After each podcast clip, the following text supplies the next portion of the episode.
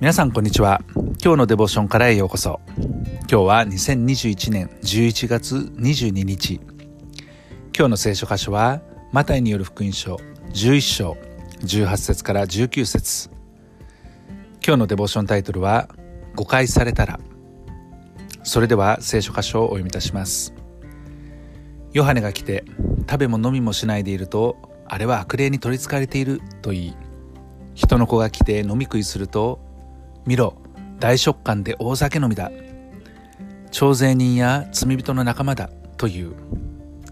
しかし知恵の正しさはその働きによって証明される。私たちは誤解されることがありますね。悪いことをしてないのに悪いことをしたとか良いことをしたつもりなのにそのように受け止められていない。そのようなことがよく起こったりします。決して傷つけるつもりではないのに相手は傷つけてしま傷ついてしまった。そのようなこともありますね。特に神の働きに関わる時に私たちはありもしないことで批判されたり誹謗中傷されたり罵声を浴びさせられたり悪い目にあったりすることもあります。イエスの時代にも神の働きに関わる者たちつまりここでは洗礼者ヨハネとそしてイエス・キリストが出てきましたけども飲食を控え断食しているとあれは悪霊に取りつかれているというふうに言われまた逆に飲食を共にしていると食いしん坊の大酒飲みというようなことを言われ罪人や嫌われ者の仲間だと揶揄されたというふうに言っています。このことは今日も変わりません。しかし私たちのやっていることは正しいかどうか。それは私たちの働きによって証明されるものだとイエス・キリストは言われました。